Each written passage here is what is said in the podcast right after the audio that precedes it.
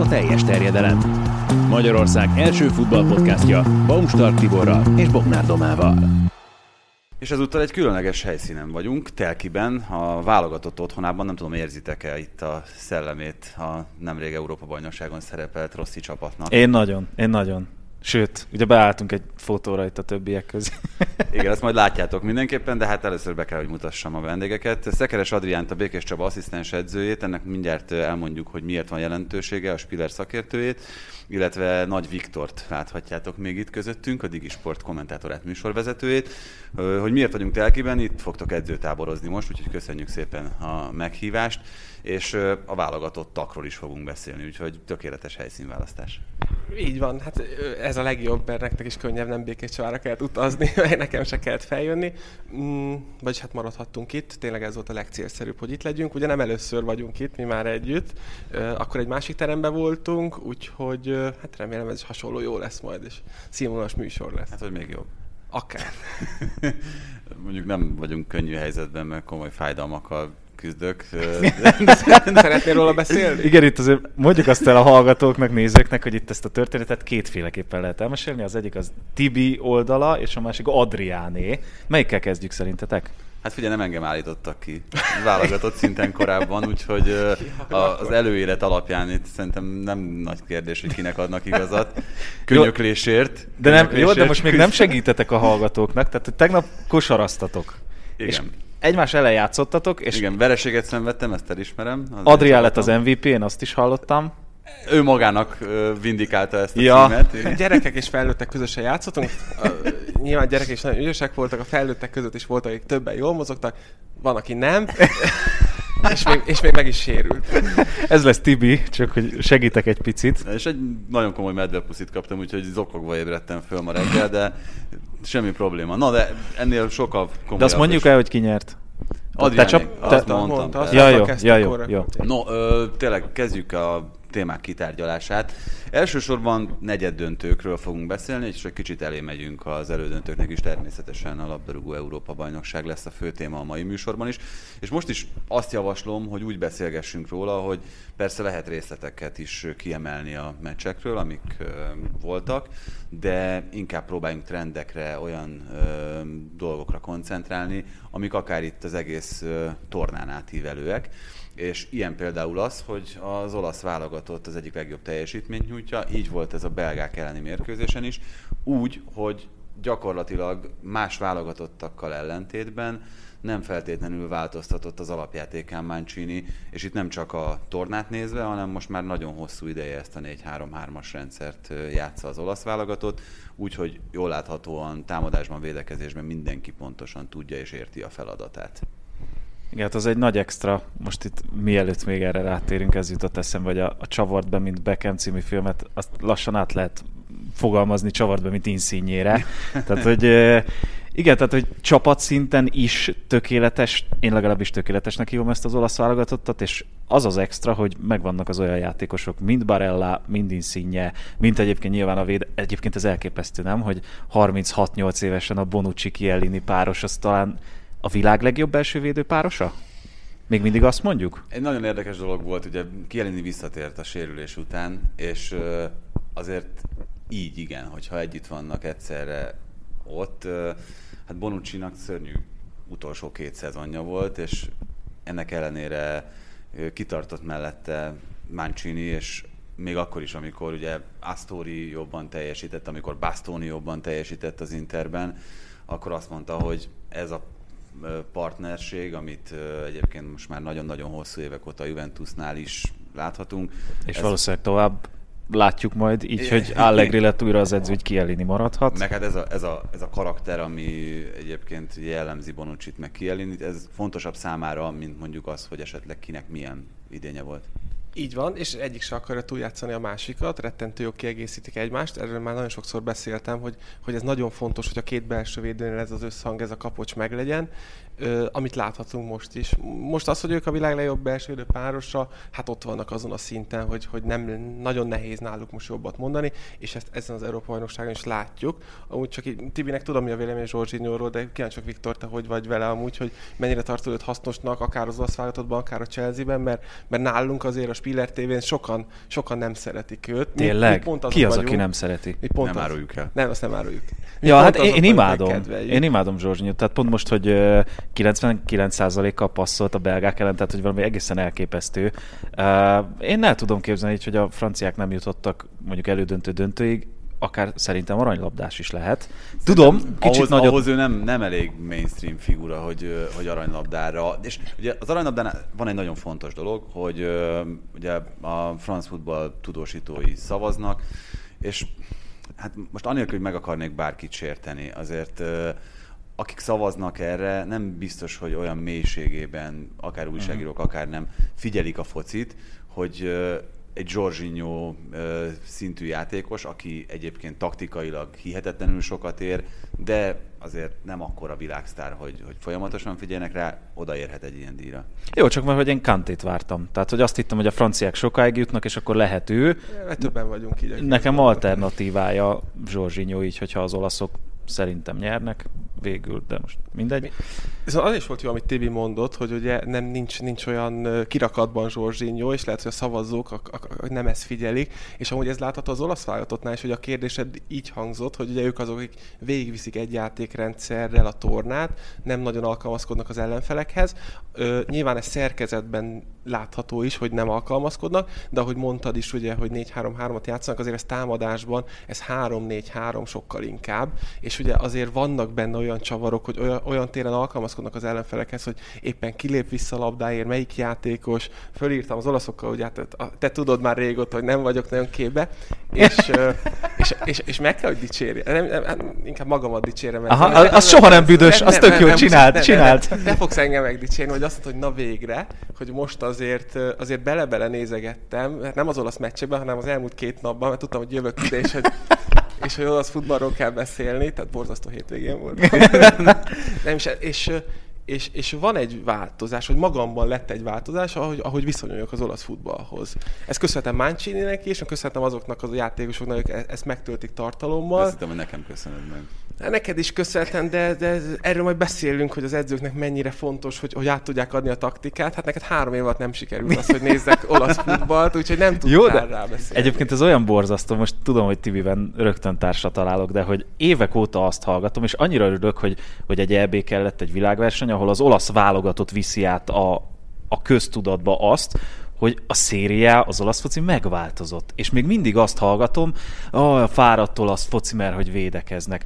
Évek óta nem ez van, de nagyon örülök, hogy végre akkor az áttörés az megvan, és a szériá nem a lesajnált védekező bajnokság, mert hogy itt azért szériá játékosok alkotják. Szériai játékosok, és olyan, és ez amiről beszéltünk többször is az előző műsorokban, olyan edzők készítik föl ugyanabban a szerepkörben ezeket a játékosokat, és itt egy kicsit ki is nyitnám a témát, hogy ez azért szerintem egy alapvető fontosságú dolog, hogy azok a játékosok, akik szerepelnek ezen az Európa-bajnokságon, azok legalább megközelítőleg hasonló szerepkört kapjanak a válogatottban, mert akkor tudják talán a csúcs teljesítményt kihozni magukból. Igen, ezt nagyon fontosnak tartom, de még ezért hagyd mondjam el, Tibivel beszéltünk erről, Viktor még nem feltétlenül, hogy ugye én nagyon sokat láttam, főleg itt a válogatottban korosztályos olasz válogatottakat, a 2002-es korosztályt is, a náluk egy évvel öregebbeket, vagy idősebbeket, fiatalabbakat is, EB-ken, VB-ken is, és, és, és váltottak, most arra lennék kíváncsi, ugye mindig 4-4-2 rombuszt játszottak, és hogy most ez a, ez a, az A válogatott meg ugye nem ezt játsza, hogy akár majd ennek után fog járni,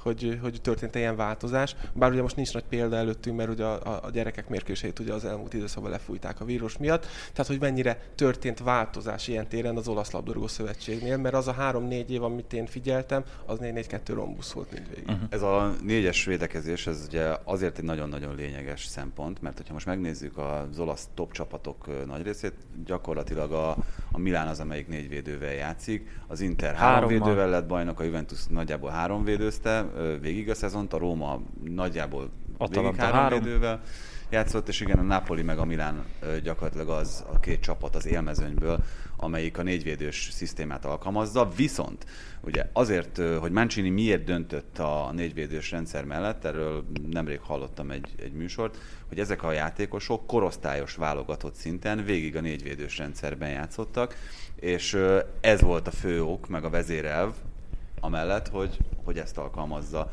az olasz válogatottnál mondhatjuk is egy kicsit, hogy szinte szokatlanul, mert ugye korábban a svédek elleni kudarc, amikor nem jutottak ki a világbajnokságra, az egy teljesen egyértelmű háromvédős szisztéma volt.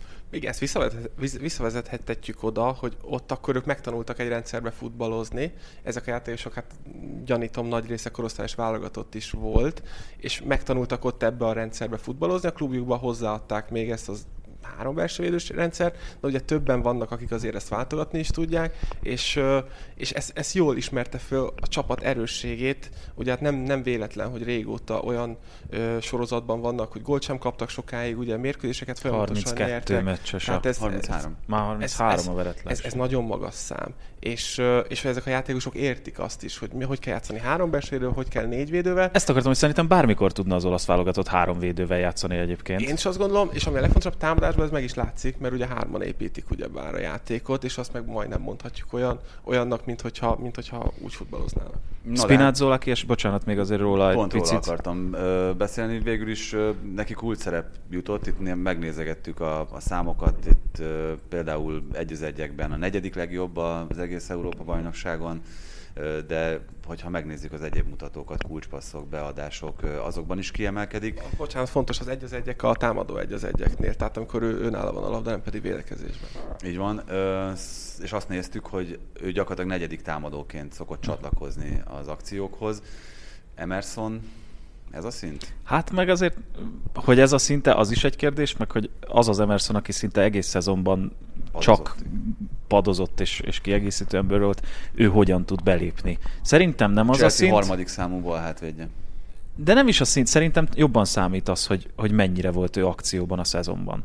Nem az a fontosabb? Biztos, hogy az sokkal fontosabb, mert több, több ilyen oldalon utána néztem, és, és vannak ilyen statisztikák, például a beadásoknál, föl is, föl is írtam magamnak a ö, szereléseknél, cselezéseknél, ami ugye most megköveteli ezt. Itt, itt van, tudsz puskázni Emersonnál. 27 éves balvédő az Chelsea. Az nem, az, az, az, az, Két PL meccs.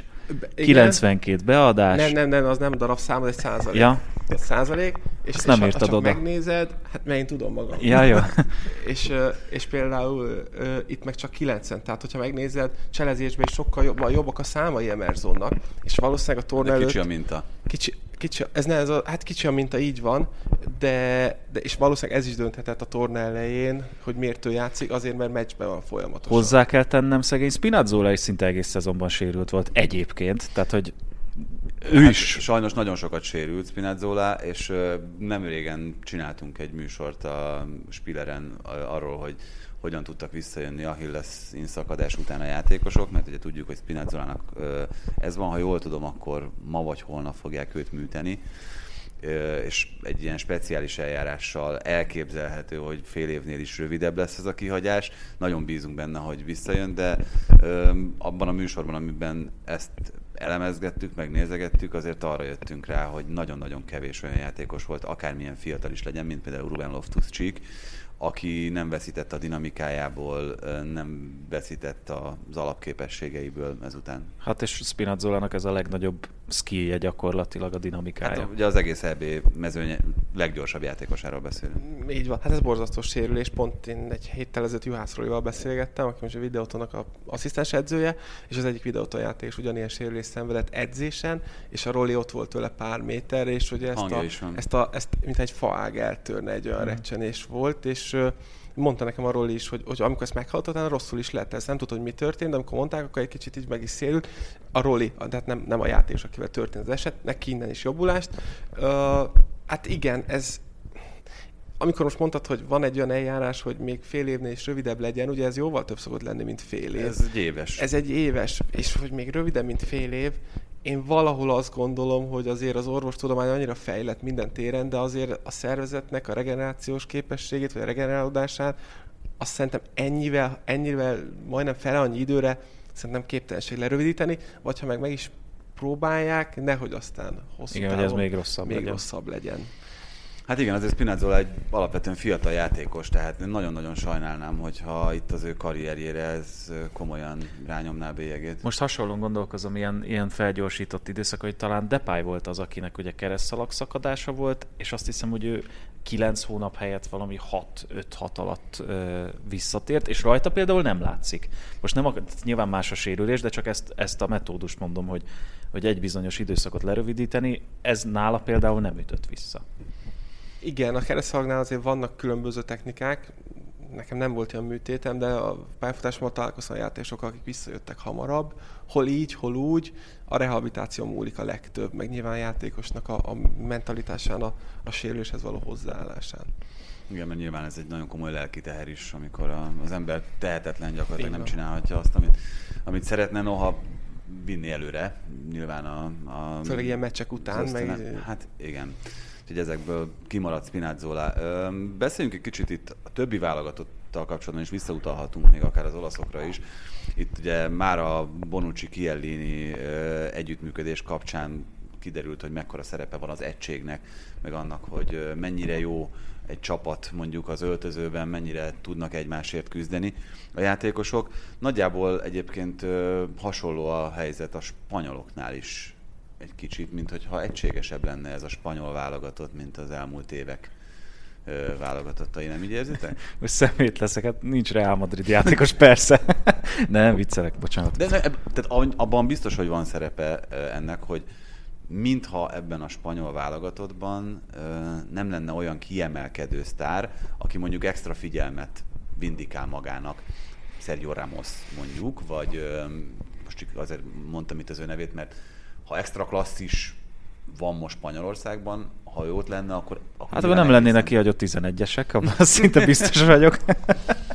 De akkor tehát rá egészen másfajta figyelem hárulna, vagy irányulna, mint a, a most ö, kerettag spanyolokra. Azért Busquets ugyanúgy, mint ahogy Jorginho, mindig... kiemelkedő a maga posztján, de nem az, az, a, az a mainstream figura, akiről már beszéltünk Zsorzsinya esetében is, és nyilván egy, egy fiatal játékos, vagy ha sok fiatal játékos bejön egy csapatba, és hogyha ilyen nyugodt a légkör, tehát nem azt látod, hogy, hogy van egy olyan játékos, hogy követ a média mindenhova, vagy mindenhonnan róla írnak, hogyha megnézed a telefonját, akkor az egy kicsit nyugodtabb, zártabb közösség, oda könnyebb beilleszkedni, és szerintem a spanyolokon nem is volt akkor a figyelem itt az Európa bajnokság elején, vagy ha volt is figyelem az azért, hogy milyen játékosok maradtak ki, vagy éppen, hogy nincs Real Madrid játékos, és ez amúgy mm, ezt, ezt Luis Enrique jól kezelte, szerintem egy levette a terhet a játékosok válláról, hogy most akkor talán mondhatjuk, egy fiatalítás van, és akkor megnézzük, hogy mire lesz képes ez a csapat, és csapatszinten rettentő jó számokat produkálnak ugye Laport is, hogy, hogy ugye a spanyol válogatottat választotta, kiemelkedő egyedül ugye a passzaival, passzai számával, passzpontosságával, nem csak az oldalra, meg a másik belső társának, hanem az egy sorra följebb lévő passzokkal is. Tehát ugyanúgy megvan a, a spanyoloknak ez a,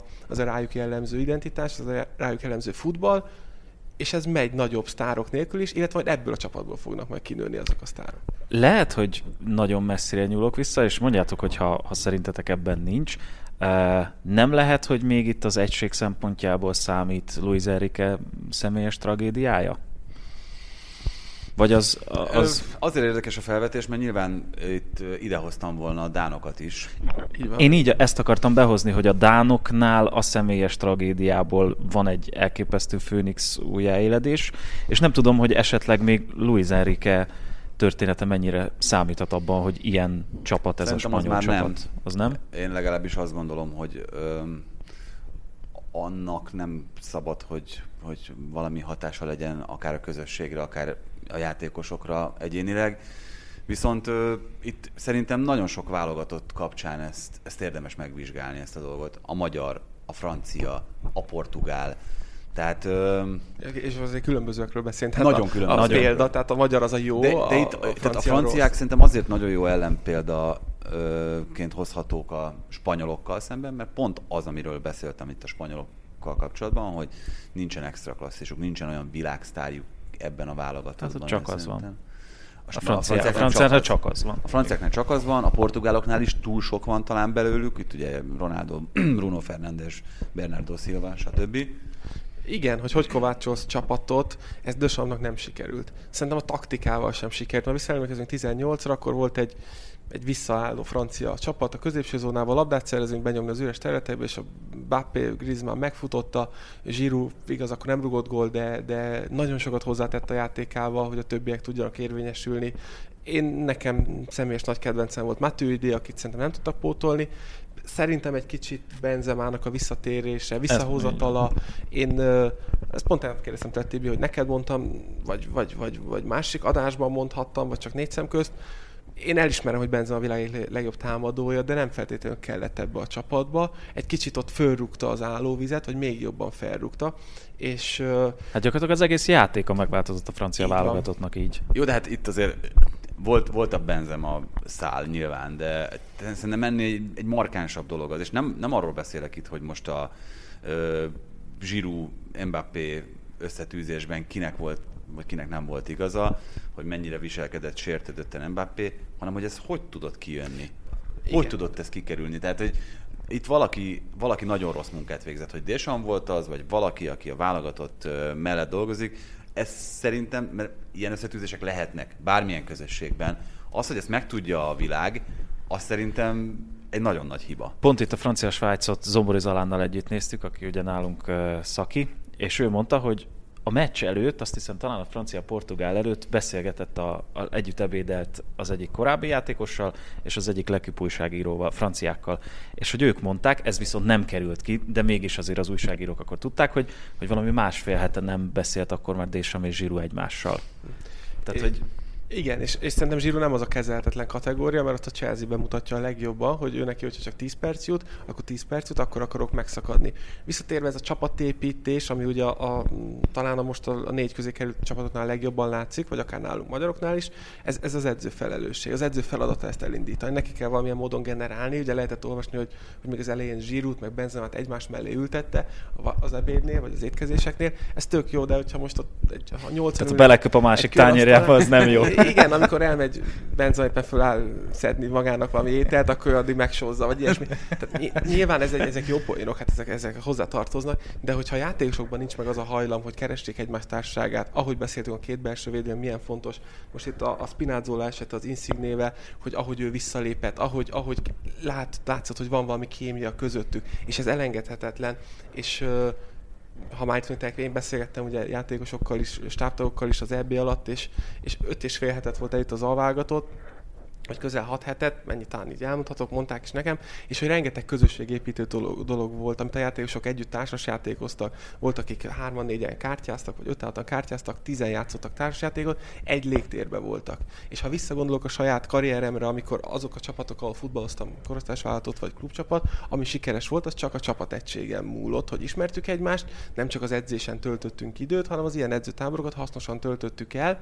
Ez a legjobb példa talán a 2002-es korosztályos válogatottal volt, hogy volt, hogy mi úgy voltunk a szállodába, az ilyen közösségi térbe, hogy mi is stábtagok, akár a Preisinger Sanyi vezetőedző, beszálltunk unózni a gyerekekkel. A Doki valamilyen más játékot játszotta a, a játékosokkal. És ez, ez még jobban összehoz titeket. Én azt gondolom, hogy a, majd a kényes szituációkba, akkor ott sokkal jobban össze tudtok fogni. De ez, hogyha eltávolodunk a sporttól, egyébként ez minden közösségre igaz szerintem. Tehát egy-egy, most, hogyha visszagondolok, nektek rég volt nekem az osztálykirándulások, annyira nem. Tehát, hogy egy... Én nagyon örülök, hogy felhozod itt a gyerekkori osztálykános témáidat, de, de most azért más. Na, de most visszatérve. És itt mi történt? Hol volt az a a lényeg, hogy mit Faházba? Az emeleten aludtál, vagy Nem, a- én aludtam. Emeletes ágyon? Nem, én alul aludtam. Alul Hát ott nem volt olyan meleg, de most viccet félretéve. Tehát, hogy, hogy egy-egy osztálykirándulás, egy-egy bármilyen kirándulás után a közösség mindig jobban összekovácsolódott. Tehát, hogy, hogy teljesen mindegy tényleg, hogy miről beszélünk, és itt meg valószínűleg még hatványozottabban igaz lehet. De ez tényleg ez így van egy, egy televízió műsorban is, vagy bárhol, hogyha van valami fajta nexus a résztvevők között, akkor egészen másfajta. Így van, de én csak ebbe arra akartam kiegyezni, hogy ezt nyilván tudja generálni a szövetségkapitány, hogy ezek legyenek, vagy kötelezi arra a játékosokat, hogy ezek legyenek meg, de hogyha a játékosokban nincs az hajlam, Be, hát- meg Griezmann éppen a, a futballmenedzserrel játszik, és nem tudom melyik játékostársának mondta, hogy megvettelek, és már 2028-ban van, tehát hogy az mennyi játékidőt veszel tőle, hogy akkor, akkor ő mit csinál? Tehát, hogy ezeket így is nem nagyon értem meg. Az angoloknál, mert ott ugye szintén van egy ilyen helyzet, ami itt a franciáknál előadódott, nagyon sok a nagysztár, nagyon sok a kimagasló képességű játékos, ugye itt Kane, de akár sancho is említhetjük, majd mindjárt Sanchóról külön is beszélünk, szóval ott ilyen szempontból mindig dicsérik Southgate-et, hogy mennyire jó munkát végez, mennyire jó diplomata, mennyire jó politikus, de az is kiderült szerintem velük kapcsolatban, hogy azért annyira nem is rossz edző, hiszen az, amit csinál, az, amilyen munkát végez az angol válogatottal, az hatékony. Igen, és ez talán most derült ki, nem? Tehát, hogy itt, a, itt az utóbbi meccseken, mert eddig én leginkább azt hallottam, hogy őt valamilyen módon rósztolják a, a médiában. Tehát, hogy, hogy talán most értünk el oda, hogy, hogy ő akkor nem is olyan rossz edző. Ne, az, ezzel, a, bocsánat, ezzel a kerettel azért nagyon nehéz úgy bánni, mert hogyha kihagyod Grillist, akkor miért hagyod ki Grillist? Hogyha Sterlinget hagyod ki, akkor őt ö, miért hagyod padon? Foden. Hogyha Sancho-t, hogyha Fodent, hogyha tehát nem tudod ezt a válogatot úgy, vagy össze tudod rakni ezt a válogatot úgy, hát betehetsz nyolc támadót, és akkor hú de jó. Nyilván csak az eredményesség rovására megy. Igen, az angoloknak szerintem az volt a probléma leginkább, Southgate megítésével kapcsolatban is, a 18-as VB azt szerintem az, az egy kimagaslóan jó eredmény volt, de utána az eltelt időszakban, amiket ők játszottak selejtezőket a 4-5 0 meccsekkel, hát nem tud leszűrni, hogy ő milyen valójában. Itt azért az eb látszik, hogy egy biztonsági, biztonsági játékot játszik, sokkal inkább, és az alapkérdésre szerintem az angolok egyelőre ezt nagyon jól a saját javukra fordították azt, amit tőlük az ország elvár, ö- hogy összefognak, és beállnak egyelőre, azt látom a játékosok a sorba, nem pedig egyénieskednek. Szerintem southgate ez volt a nagy előnye talán, most ha egy végigpörgettem a fejemet, hogy egy olyan 50 játékosa volt, aki simán ott lehetne ebbe a 26-os keretbe legalább, hát olyan nevek maradtak ki, hogy, hogy, hogy félelmetes, és, és szerintem tudott ezzel jól sáfárkodni, hogy, hogy, hogy itt viszont, ha jössz, akkor nem sértődsz meg ha nem, ha nem akar, ha meg vagy sértődve azért, mert lehet, hogy csak 18 percet fogsz játszani az egész tornán, akkor ne gyere, akkor tedd fel a kezedet. És szerintem ez átjött a játékosoknak, már csak azért is, mert, mert nyilván, nyilván nem örülnek szerintem a támadók, hogy egy ilyen kicsit defenzívebb futball van, vagy vissza kell játszaniuk, de az látszik rajta, hogy beálltak a sorba, és a, a helyzet kihasználásuk viszont egészen hatékony. Hát és ebben van egy olyan dolog is szerintem, amit mindenképpen ki kell emelni, hogy hát egy meccs kivételével az összeset a Wembley-ben játszák, és azért szerintem a Wembley az egy angol játékosnak sokkal többet jelent, mint egy, mint egy átlagjátékosnak a Nemzeti Stadion. A, olyan mítosz szövi át a wembley hogy Grill is beszélt arról, a, azt hiszem talán a harmadik mérkőzés után, hogy neki ez, hogy gyerekként megálmodta, hogy majd egyszer pályára léphet a Wembley-ben válogatott mérkőzésen, hogy mindez egy Európa bajnokságon történik. Sterling ott született, vagy ott nőtt fel pár száz szóval- méterre a wembley Na, na és ez a kulcs, hogy az, én azt gondolom, hogy Southgate ezt tudta megértetni velük, hogy tedd félre az egódat, beállsz a sorba, a csapatérbe. Ha 10 percet kapsz, ha 10 akkor percet kapsz ennyit, mert akkor lesz lehetőség arra, hogy elérd azt, amit gyerekkorodon megálmodtál. Jó, de azért ez egy pici csalás, tehát hogy itt álljunk már meg, hogy, hogy ha döntőig jutnak, akkor egyet játszanak Rómában minden mást a Wembley-ben, tehát hogy Hát nem, Ide, ennek szenteljünk egy fél olyan, percet. Mint, olyan, mintha Angliában rendeznék az Európa-bajnokságot Anglia szempontjából. Igen, én nagyon örültem, hogy itt volt az, kim voltam a portugál meccs, a magyar-portugálon, tehát nagyon örültem így, hogy meg biztos azoknak a nézőknek, akik, akik kijutnak több városban, több meccset, de nekem, nekem, nekem nem igazi ez az EB így, hogy ennyi, ennyi helyszínen van. Hozzáteszem, nagyon jó lehet az embereknek, nekem is jó volt kimenni, de, de nekem valahogy ez nem olyan EB feeling. Érdekes egyébként, tehát hogyha döntőig jutnak, és itt most nem akarok jóslatokba bocsátkozni, akkor ugye legutóbb 2016-ban volt egy válogatott, amelyik a Stade de France-ban hazai pályán játszott döntőt, és annak nem lett feltétlenül jó vége, tehát ez egy kicsit kétélű fegyver, mert a közönség nyomása jelenti azt is, hogy neked kicsit felfokozottabb állapotban, kicsit akár, most ezt csak így kérdezve teszem hozzá, támadó felfogásban a látványra is ügyelve kell játszani, mert mégiscsak ki akarod szolgálni ezt a sok tízezer embert, aki miattad ment ki, nem? Ezen a szinten ez még nyomás lehet vajon? Ez válogatott szinten szerintem ez nem megszokható. Tehát, hogyha klub szinten nem jelent már akkora nyomást, mert hétről hétre ebben benne vagy, talán a válogatott a pszichéhez hozzáad annyi pluszt, hogy, hogy az, az azért nem egy, egy ilyen állandó állapot. Igen, de visszacsatok, megint itt jön mondjuk Southgate esete, hogy ezt tudja kezelni, mondjuk Harry Kane esete, ha éppen játszik Henderson, Maguire, hogy ne hajszoljon bele téged az fiatal játékosként, mert ezek hiába fiatalok, hát olyan csapatokba játszanak, hogy nem, de hogy ne hajszoljon az bele a, a, a most ha játszunk a gondot, ott vannak a döntőbe, és vezetnek az olaszok a 70. percig, de Southgate még nem kockáztat, még azt mondja, hogy nyugi, csináljuk ezt 10 percig, mert hibáznak, és akkor ki tudunk egyenlíteni. Tehát hogy a szurkoló ne hajszoljon bele téged abba, mert te kirohansz egy szituációba mondjuk, és akkor, akkor meg viszont nyílik a terület, és megkontrasztnak kapsz egy gólt. Tehát ezért kell az edző is, meg, meg nyilván az a, az a, azok a játékosok a pályán, ezek között is, akik a vezérek, hogy nyugi, türelem, mi tudjuk, hogy mit akarunk csinálni, és avval akarunk nyerni, nem pedig azzal, hogy a szurkolók bele hajszoljanak. Én egyébként ezen gondolkozom még, hogy, hogy a vezérek, hogy jól állnak ebben az angolok. Szerintem jól állnak az olaszok is, én azt gondolom, hogy a dánoknál is, és nekem itt a spanyol válogatottnál lóg egy picit ki a, a lóláb, hogy ott olyan igazi vezér, Busquets nem tudom, hogy mennyire számít annak. Tehát, hogy egy Ramos karakter mintha hiányozna abból a csapatból. Mindjárt tovább megyünk, ha már itt a szurkolókról volt szó, akkor szokás a szurkolói rovatunk következik. Ezúttal Hevesi Tamás zenész és labdarúgó edző beszélt arról, hogy mi a különbség egy koncert és egy futballmérkőzés között. A szurkolói rovatot a Telenor támogatja. A koncert az egy állandó magas adrenalin szintállapot, a futballmérkőzés egy nézőnek, az pedig nem egy annyira felfokozott, nincs benne stressz, hanem csak azt várja, amikor jön az a gól, akkor viszont, amit te mondtál, egy nagy robbanás. Viszont az edző, az kegyetlen. Tehát az, az, a, az egy egyik leggyilkosabb szakma, hiszen végig fönt vagy, a magasabb szinten. Akkor az olyan, mint hogy egy koncert. Igen, igen, de még ráadásul tehetetlenség is van, mert oké, okay, cserélni tudsz, kívülről be tudsz, bele tudsz szólni a mérkőzésbe, de a gólhelyzetet, amikor minden úgy működött gyönyörűen, az begyakorolt dolgokat, ott van három méterre szembe a kapuval, és mellé rúgja.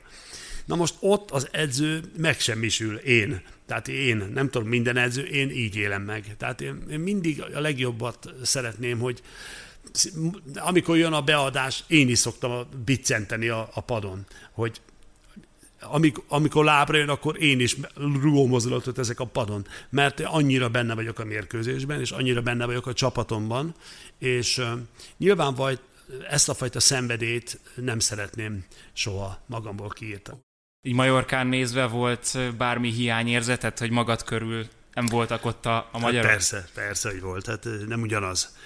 Egyfolytában online-ban jöttek a, a, a telefonok, meg az írások, meg a fotók, hát libabőr. Tehát libabőr, ahogy a stadion, ahogyan kinézett, a vonulás, a, tehát ugyanúgy, hogy vonultunk Lyonban, a Franciaországban, amikor a 3-3 volt a portugálok ellen, hát az, az leírhatatlan emlék, és kitörölhetetlen, és nem is szabad kitörölni ilyen emléket, mert csoda. Szóval itt látszik, hogy tényleg egyébként nem volt eltúlozva, hogy, a, hogy mennyire, pláne itt a Covid időszak után, hogy végre szabadság, hogy mehetünk meccsre, egy, hogy sokan voltunk, kettő, hogy itthon játszunk a világ legjobb, vagy, vagy Európa legjobb csapataival, három, hogy hogy, hogy végre, végre mondhatjuk azt, hogy Ria, Ria, Hungária közösen egymásba kar, karölt. Tehát, hogy egészen, ennek most egészen más üzenete volt, mint egy bárminek. Tehát ez szerintem még sokkal nagyobb dolog volt most, ez a fajta összekapaszkodása Magyarországnak, mint, a, mint a, az EB-n, a, a, hát a, a Franciaországban. Tehát, hogy csod, csod, csodálatos élmény lehetett, és azt gondolom, hogy innen látszik egy, egy futball siker, hogy mennyire ki vagyunk éhezen mindenre. Tehát, hogy mennyire fontos volt ennek most az üzenete, hogy túl vagyunk egy nehézségen, hogy meg tudjuk csinálni közösen. Tudom, nem jó indulatú a kérdés. Egy koncertről hiányoznak jobban a nézők, vagy egy futballmeccsről a szurkolók? Hát Szerintem erre nincs jó válasz, mert mind a kettő, persze. Tehát mind a kettő, bocsánat, mind a kettő a közönségért van. Igen, mondjuk ezt mondtad is az elején, hogy, hogy egyik sem, egyik hát, sem működik. Nem, tehát se egy, se egy futballmérkőzés, zárt kapus meccs, vagy nincs néző. Még egy alsóbb meccseknél ott nem zavar be annyira, mert mondjuk járnak most egy megye harmadosztály csapatnál adott esetben jár 50-100 ember plafon ott azok is hiányoznak persze, az 50-100 ember. De most képzeld el, amikor egy, mondjuk egy borzalmas volt nézni a Németországban, ott nem engedték még a zajt sem, tudod, a, azt a bejátszott zajt, a zajt, a közönség zajt, hát ez borzalmas, nézhetetlen.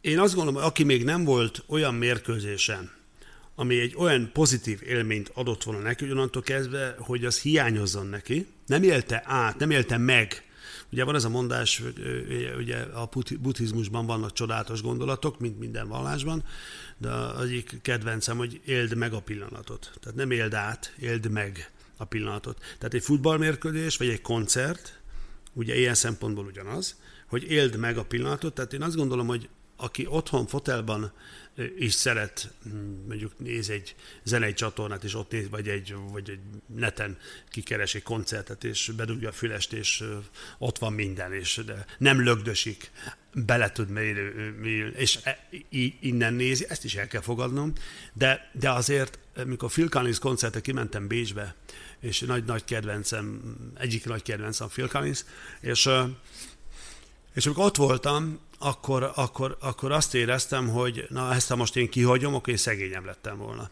A szurkolói rovat perceit a Telenor hozta el nektek. Hevesi Tamás kedvence Phil Collins, de a labdarúgók közül is könnyű kedvencet választani. Nektek van egyébként olyan, akire itt most ebben az EB mezőnyben azt mondjátok, ha már itt a vezértelenséget mondtad a spanyoloknál, aki abszolút kedvenc? Nekem több is van. Egyet mondj. Csak egyet lehet. Ha egyet lehet választani, hát ez szerintem Insigne. Insigne. Igen, nekem Insigne.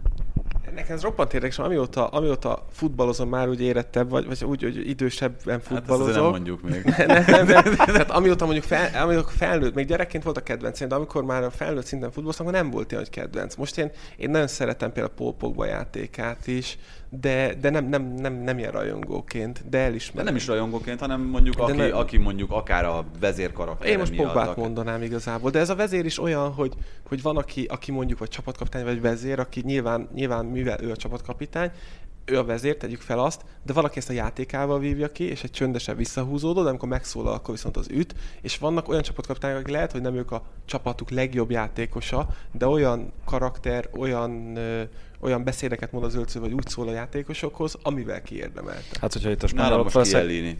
Tehát a, ezután a meccs után. Hát figyelj, az imádtam azt a jelenetet, nem tudom megvan-e, amikor ott a szögletnél ö, mosolyogva elmagyarázta a bírónak, hogy nem történik itt semmi, és utána ott végig, végig ott vigyorgott az arcába. De akár most, most mondhatnánk Szalai Ádámot is, mert én szerintem is egy roppant megosztó figura fölött Magyarországon. Én, én azt gondolom, hogy abszolút helye van váltottban, és amit ő képvisel, a pályán kívül is, a pályán is, az abszolút azt mondatja, hogy ott kell lennie. Hát meg a vezér. Tehát szerintem rá mondjuk azt, hogy, abszolút, hogy ő abszolút vezér. Abszolút.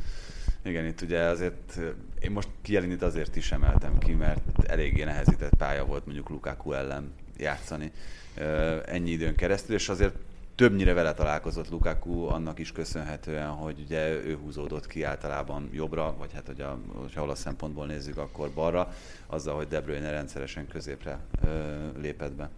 Így van, ez nekem egy ilyen kellemes meglepetés volt. Mányt ez a De Bruyne középen, Lukaku, Lukaku jobb oldalon. Ez nagyon jól működött szerintem a portugálok ellen is, és uh, ezzel húztak azon egy váratlant, de nekem az egész EB-n a belgáknak ezen játékstílusa kicsit hasonlít a dánokhoz. Szerintem taktikailag, futballtaktikailag az volt az egyik legjobb meccs a dán-belga. Tényleg mind a kettő magas szinten üzte ezt, amit elterveztek előre. Dán-belga? Olasz-belgára gondolsz? Nem, nem, Dán-belgára gondolok, bocsi. Dán-belga, igen, igen, igen. Volt olyan meccs. Vezettek egy 0 a de nagyon sok meccs van az én fejemben, és mutatok és pörgetem, és érzem, hogy képes vagy meggyőzni.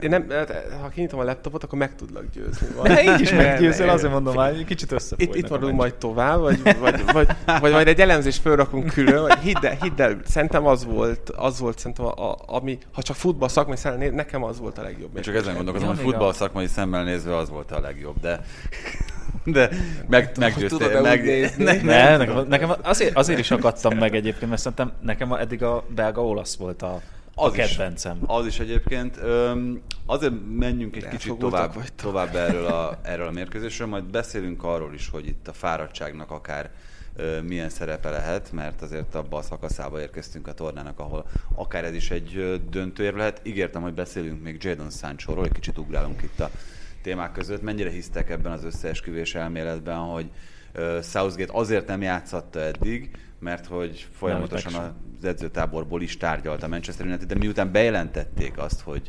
Dortmundból a Unitedhez igazol, ezért van valószínűsége annak, hogy ez megtörtént, de tényleg ez volt a, a döntő szempont? hogy ő eddig nem játszott, és aztán most, hogy lezárult ez az ügy, most meg bekerült a Hát csapatba? nagyon fura. Tehát, hogyha most nem is akarunk összeesküvést, ugye még lehet egy másik aspektusa is, hogy nehogy megsérüljön az EB-n, azért Bocs, nem kinek az érdeke az ebben a helyzetben, hogy a Manchester, csak a Manchester united hogy, hogy ez itt a torna alatt nyílbe ütődjön ez az üzlet. Nyilván csak az övék, meg tudom érteni a klubot. Sancho is semmiképpen nem. Sancho nem, meg tudom érteni a klubot. Hát, hogyha emiatt nem játszott, akkor semmiképp. Hát akkor meg aztán külön. Harmadjára is megpróbálom. Legyen az negyedszer is. Megértem a klubot, a klub nyilván szeretné minél hamarabb lezárni a transfereket, hogy aztán vége az EB-nek, kezdődik a felkészülés, akkor mindenki ott legyen.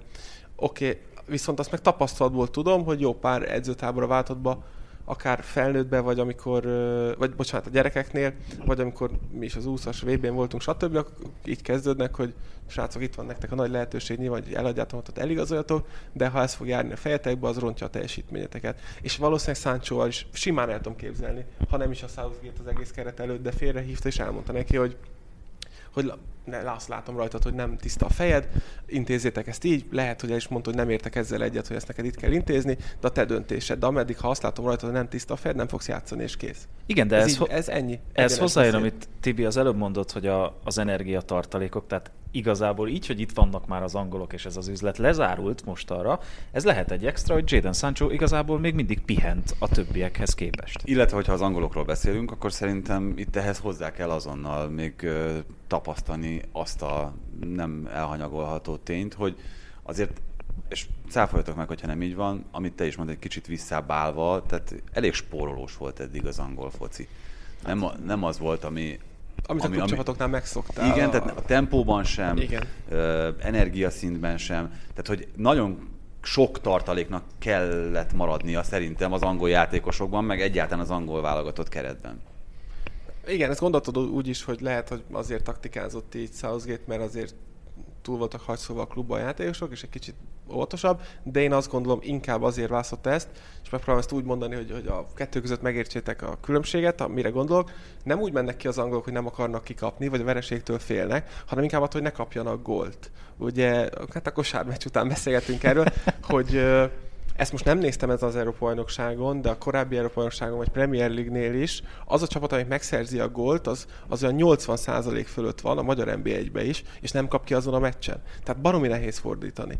Ez volt a, a mi U- U17-es világbajnokságunkon is, körülbelül ott négy fordítás volt. Jó, az egyik a döntőben volt, a másik meg a bronz meccsen, tehát azért lényeges pillanatokban, de, de nagyon, tehát ha már kapsz egy gólt, nagyon nehéz fordítani, főleg válogatott szinten, mert azt láthatjuk, hogy minden csapat képes arra, hogy A legjobb, ha egyáltalán nem kapsz, mint hogy az Nyilván Mint a az legjobb, angolok. de, de lehet, hogy nem merte azt. Hát borzasztó volt nézni a horvátok ellen, ahogy já- az elején jól játszottak, de utána 70 percig botrányrosszak voltak. Jó, tehát a Vesz, Vesznek több lehetőség volt, több kaput eltáll, bocs, skótoknak, skótoknak, skótoknak több lehetőségük volt.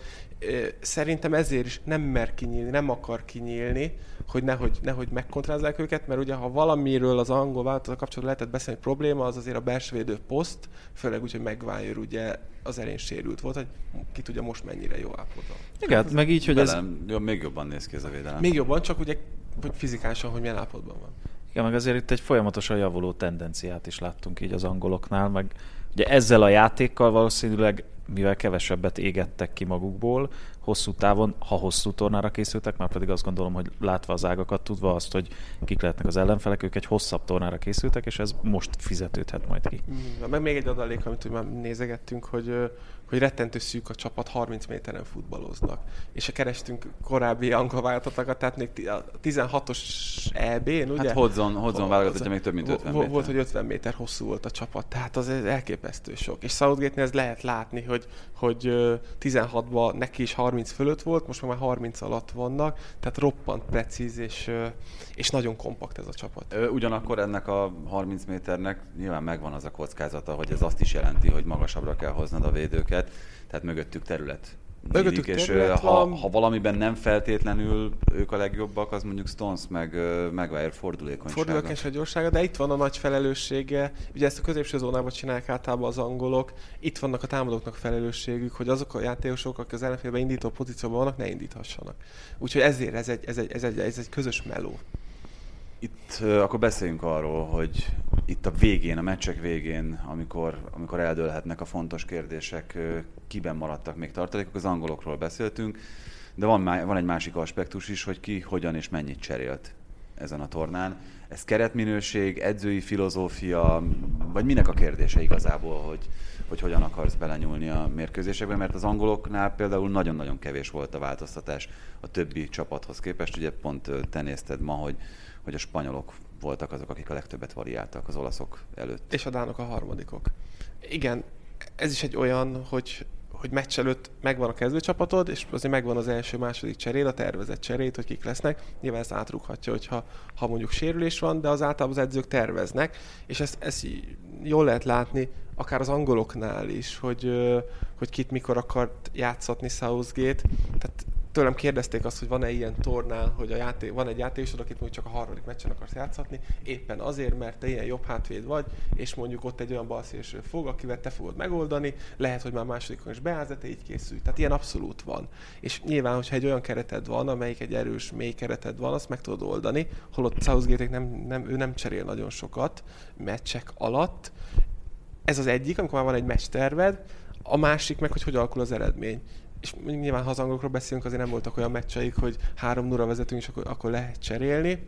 De olyan sem volt, hogy hátrányban vagyunk. És... De olyan sem volt, igen, hogy annyira be kell dobni azokat, hogy minél több támadó típusú játékos akár ben legyen. Bocsánat, itt, hogy ha már az angolokról beszélünk, ide kell szúrnom, és az egyik legsajnálatosabb jelenet volt szerintem az egész Európa bajnokságon, amikor a Shevchenko három játékost akar cserélni a végén, hogy ők is pályára lépjenek a, az ebén, passzolgatott az ukrán csapat három vagy négy percen keresztül. Annyira vártam, hogy valaki kiengedje a labdát, vagy hogy valami történjen. Elvették a, a lehetőséget a attól, hogy, mert ugye utána a Brück lefújta 90-0-0-nál gyakorlatilag a meccset. Mekkora szemétség volt ez. A társaktól is. Nem, mi, Abszolút. Nem? És milyen szép volt mancini bocsánat, ugye a másik oldal, aki még Sirigut is becserélte csak másfél percre, hogy ott legyen a pálya, vagy négyre, nem tudom mennyi. Nyilván az az, hogy terveznek az edzők, hát ott ki kell rúgni az egyik játékosnak a labdát. Még az is belefér. Ja, az, az, az egyik játékos. Nem, nem, nem, nem, nem, és még nyilván... Ki kell rúgni az edzőt. Hát, hát menni fog magától is egyébként. Fog, igen. Azért jó teljesítményt jutottak az ukránok. Magukhoz képest. Igen. Úgyhogy nem, erre lehet figyelni, hát megállítod a játékot, hogy megszakítod. Ja, nem, bocsánat, csak így közbeszúrtam, de a, alapvetően a kérdés az továbbra is ugyanaz, hogy itt a, itt a cserék mennyi pluszt adhatnak, mennyire van meg a veszélye annak, hogy mondjuk az egyébként felépített meccsterved az, az nem feltétlenül ugyanúgy működik a beállókkal. Itt Spinazzola, Emerson kapcsán már beszéltünk arról, hogy ezért egy kicsit mást hoz a két játékos, tehát nem tudod, még ha posztra is változtat, nem tudod ugyanazt azt a játékot játszani. Igen, de mondjad. Bocsánat, az, amit az előbb mondtál. iskola osztály. Nem, nem, nem, most már a gimiről akartam beszélni, de mindegy. E, az mennyire segít egyébként játékosnak, hogyha tudja azt, hogy, hogy ő mondjuk csak a második meccsen fog, és a harmadikon lesz főszereplő? Hogyha leülvel így az edző négy szem és megmondja, szerintem az segít. Tehát, hogyha egy edző főleg következetes, és ezt be is tartja, akkor csak segít. Tudsz te mentálisan úgy készülni, nyilván átírhatja azt, hogy be kell szállni, mert sérülés van, de, de segít, és, és nem akarom magamat ismételni, de ahol mondjuk van 25-26 játékos, és, és azok így állnak hozzá, az csak, csak növeli, csak segíti az összes többi játékost, és megint megnézhetjük, hogy azok a csapatok, akik ott vannak, azoknál nem is hallasz ilyen pletykákat, hogy összevitatkoztak edzésen, meg, meg ehhez hasonló dolgokat, hogy nem úgy készülnek akár, mint egy futbalista. És uh, amit Tibi, hogy is szólt a kérdés, hogy akkor a csapatoknak mennyire lehet, hogy ahogy Emerson, igen, uh, nyilván nem fogja azért szerintem a, a hadrendet, a taktikát, a stílust fölrúgni, mert, mert Emerson kell játszania. Nem, itt ezek a játékosoktól el kell azt várni, hogy te vagy a másik számú bal hátvédem a, a keretben. És ugyanazt, ugyanazt kell tudnod. Nem fogjuk azért fölrúgni. Nyilván az más, hogyha van egy bizonyos meccsen olyan támadót játszatsz, aki két méter magas, vagy egy éppen egy, egy 62-est, akkor, akkor nyilván nyilván nem ívelgeted rá a labdát, de az más. De ezeken a pozíciókban, hát most ugyanúgy beraksz egy másik belső védőt, ugyanaz az alaptaktikai feladatok.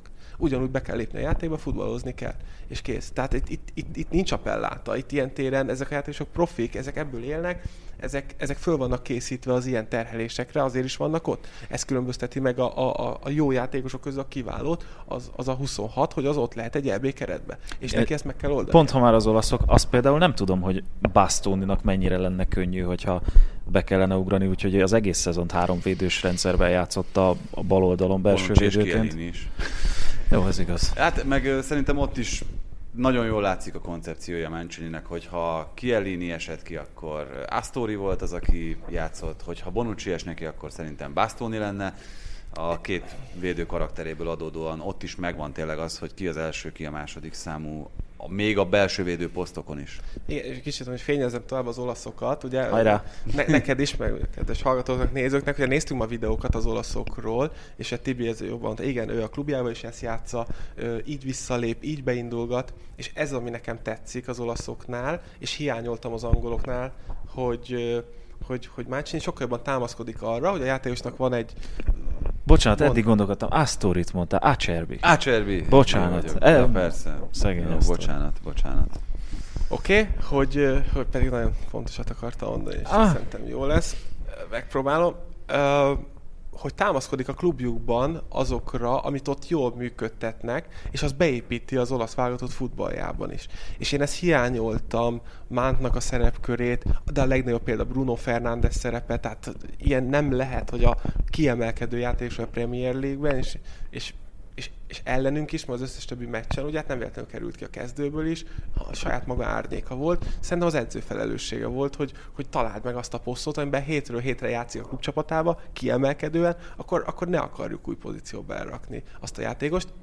Bocsánat, olyannál el tudom képzelni, ahol mondjuk nincs annyi topjátékos, és mondjuk van egy topjátékos, aki játszik a klubjába egy poszton, és van egy olyan, aki mondjuk egy gyengébb bajnokságban játszik azon a poszton, akkor nyilván azt, azt próbálod meg áthelyezni más pozícióba, mint hogy az EB-n is láthattuk, aki, aki kivételesebb képességű játékos.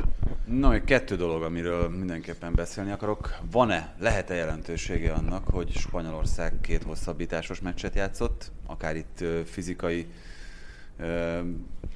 és energiaszint szempontjából? Hát ugye az olaszok is játszottak egy hosszabbítást, és ők a belgákkal játszottak legutóbb, tehát szerintem egyébként hasonló lehet a, a kiégési szint a két csapatnál.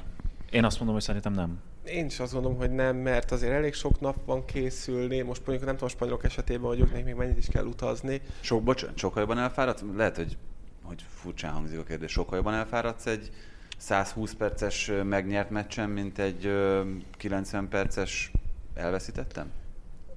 A 120 perc megnyert meccsen, mint a 90... Nagyon szép kérdés. Szép volt, Tibi. Köszönöm szépen, erre készültem egész nap. Láttam, hogy így íz, izegsz, mozogsz, nem tudtam, mi, de akkor ez.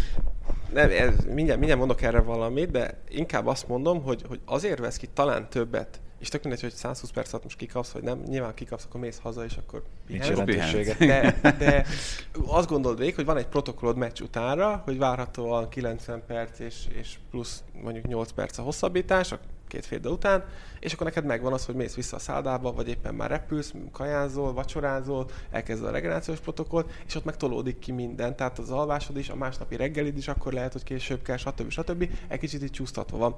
Ez, amit most mondasz, ez, ez, ezen soha nem így gondolkoztam, hanem, hanem ez is megint így öltözőbeli tapasztalat játékosként, vagy, vagy, vagy, ö, vagy stábtagként. Most nyilván neked van fájdalma majd a tegnapi kosármeccsből, de hogyha nyertél volna, akkor, sokkal édesebb lenne ez, és nem éreznéd annyira. Ezt És akkor is érezném. Nem lila lenne, csak sárga. stop, stop táblát nem látta, arról nem érted.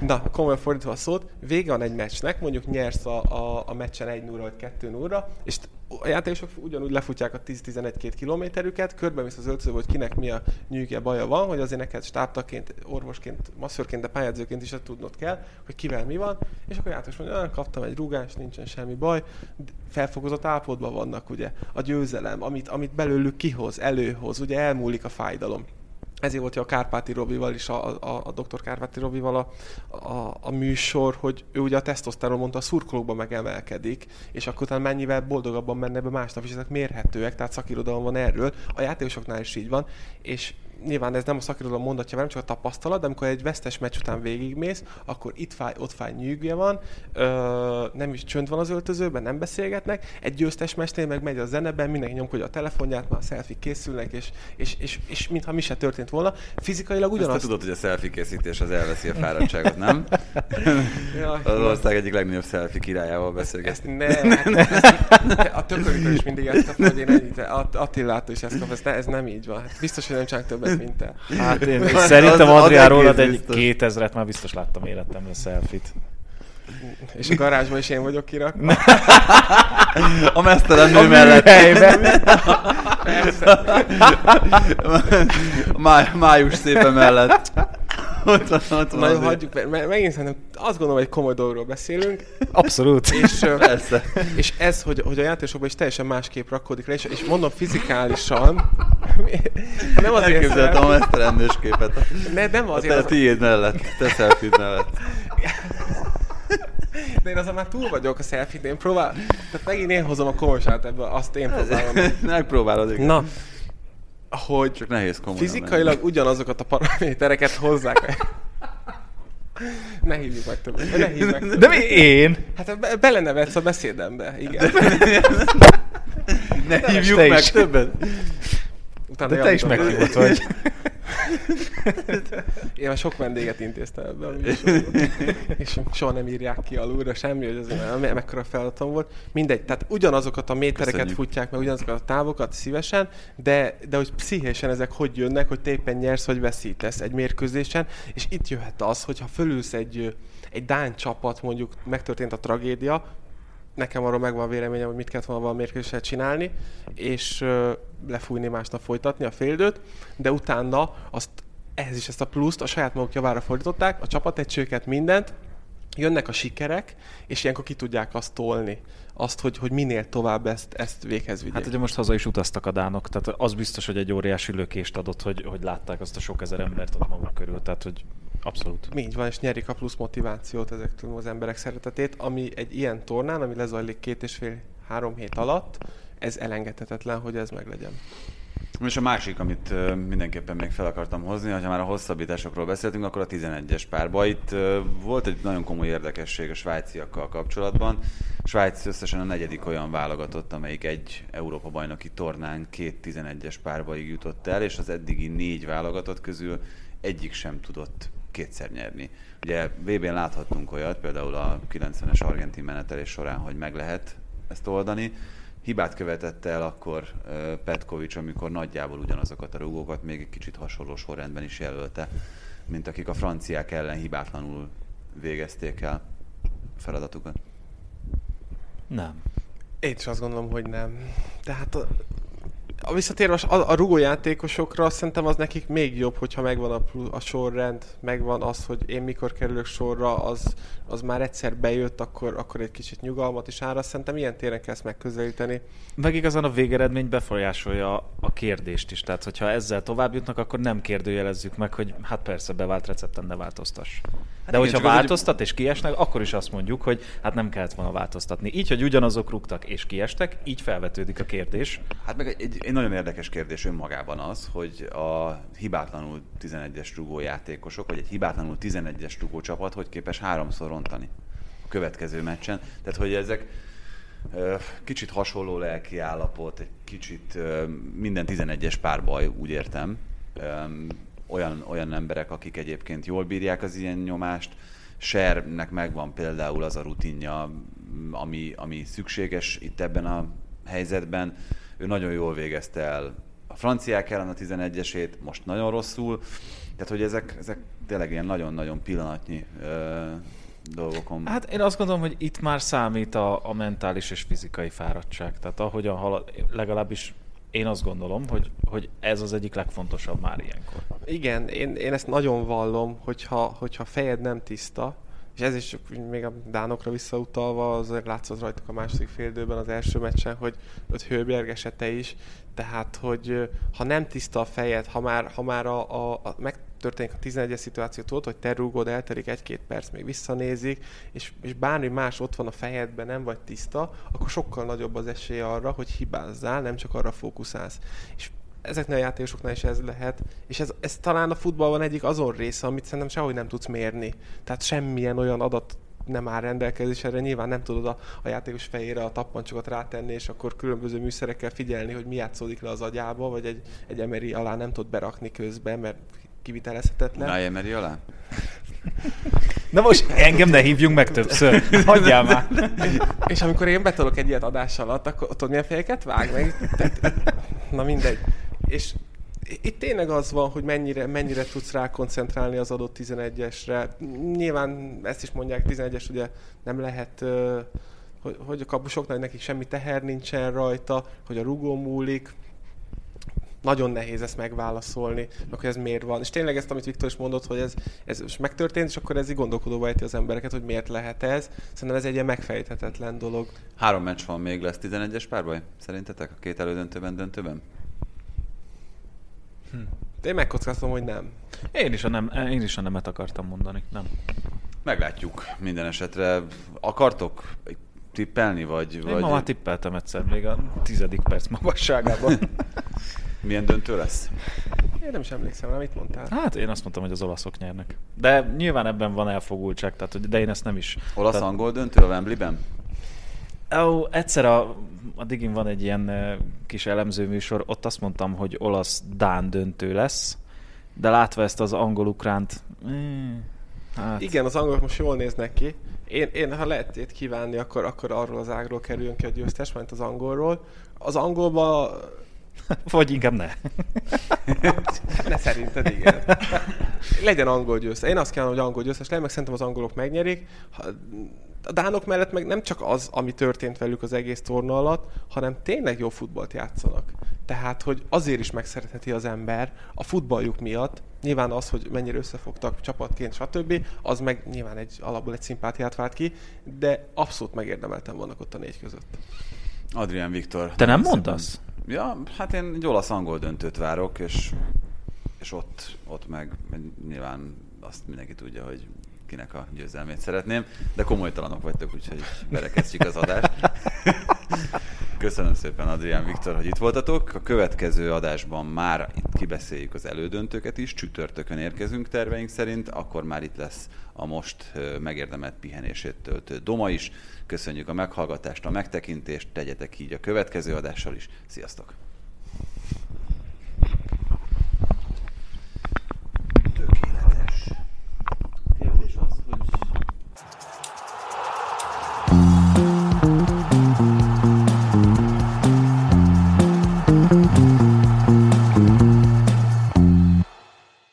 Ha más podcastekre is kíváncsi vagy, hallgassd meg a Béton műsor ajánlóját.